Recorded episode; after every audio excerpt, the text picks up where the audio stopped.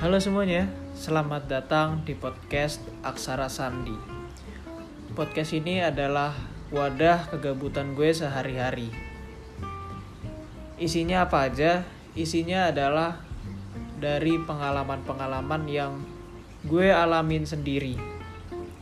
Sebagai informasi aja, eh, nanti yang gue share itu adalah ya nggak penting-penting banget sih. Jadi kalau lo nggak gabut, gue saranin lo jangan dengerin ini gitu. Oke, gitu aja. Stay tune.